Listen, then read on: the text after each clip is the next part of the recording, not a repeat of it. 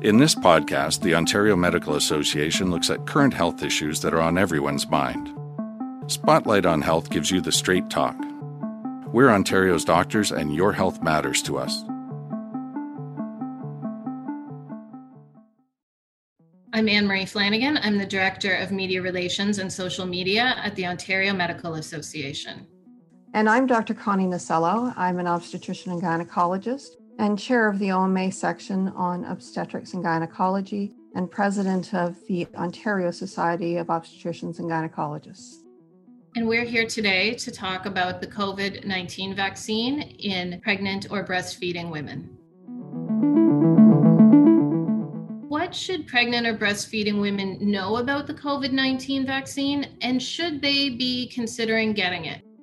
What we know right now is that pregnant women although they are not at higher risk of acquiring COVID 19, once they become infected with the virus, pregnant women tend to have a more severe reaction.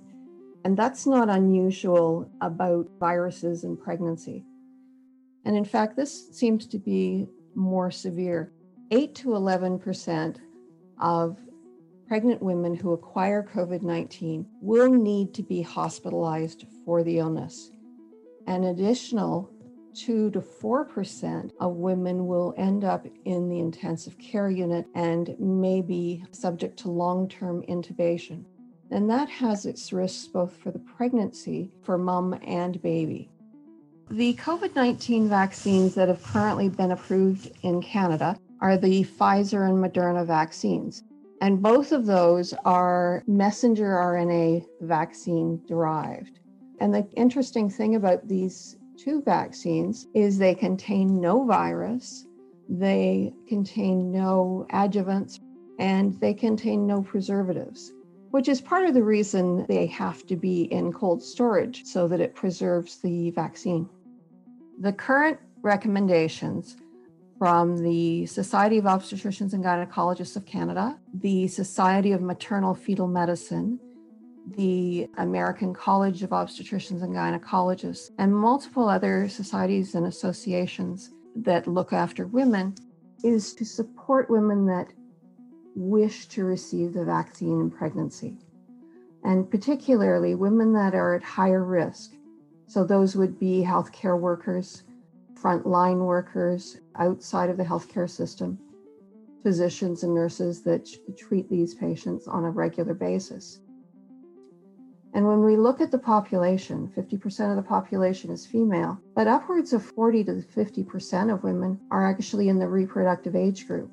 So we are seeing women that have become pregnant during the pandemic, and we know that they are more likely to acquire a severe form of COVID 19. And so those women should be given a choice and given adequate information to make that choice in order to decide for themselves whether they would like the vaccines to protect themselves and their baby. Is there a sense of why COVID impacts pregnant women more seriously or there's more complications? Well, pregnancy itself is an immune deficient state and it needs to be taken into consideration. With pregnancy, if the immune system were not suppressed, we wouldn't actually be able to carry pregnancies because it's foreign tissue. So, what benefits the fetus, however, puts mom at higher risk of severe infections. And I assume, along the same vein, that there's certain treatments and medication that can't or shouldn't be taken in pregnancy. That's not entirely true. The underlying issue is that nothing is tested in pregnancy. Women have been excluded from medication and vaccine trials if they happen to be pregnant or lactating for over 60 years. So, a lot of the time, we actually have to figure out as obstetricians whether a particular medicine or vaccination would be useful to a pregnant woman. Now, women that are pregnant also need to understand that these vaccines have not been actually tested in pregnant women. But when we look at the issues around the virus, it appears that the risk of having a severe infection from acquiring the, the virus is much higher than the unknown and theoretic risk that pregnant women may have on exposure to vaccines. Little bit about medical testing, and we know that for most of medical history, women have been underrepresented in a lot of tests, and that pregnant women haven't really been involved in these kinds of tests at all. Do you think that might change anytime in the future? Actually, there is a movement to go ahead with vaccination trials in pregnant women and lactating women. It's been put forward by an organization called Prevent, which stands for Pregnant Women and Vaccines Against Emerging Epidemic Threats. And this is an organization that has been endorsed by the World Health Organization. And so, what they're looking at is the ethics of including patients that are pregnant or lactating in trials and what things should be considered. The other thing that is also important is currently for women that do decide to take the COVID 19 vaccine, we need to have follow up studies. And so, right now, the University of Washington is voluntarily enrolling women who have received the COVID 19 vaccines while they're pregnant or lactating. And it will follow them up to make sure that there are no adverse reactions that appear to be specific to pregnancy purposes of these conversations, we tend to group pregnant and breastfeeding women together. Is there a difference there? Are there different levels of risk that should be considered for those two different situations? What we know about breastfeeding is that a very, very tiny amount of medications and vaccines can cross into breast milk. So, for the most part, we do consider breastfeeding women to actually be safe, especially women that have chronic illnesses. And that is actually where the bulk of our information comes for medications is from women that have had to remain on their particular medication in pregnancy to treat underlying conditions. But the importance of follow up research is emphasized. Currently, we do know in both vaccine trials that approximately 25 women became pregnant during the trials, and they so far have not exhibited any adverse effects. For women, though, that are considering getting pregnant, then we would recommend waiting until they're finished the vaccine course to become pregnant. But those women that do become pregnant should not be alarmed about having had vaccination and the fact that they're pregnant we have not seen anything that is of concern yet and would not recommend a pregnancy termination.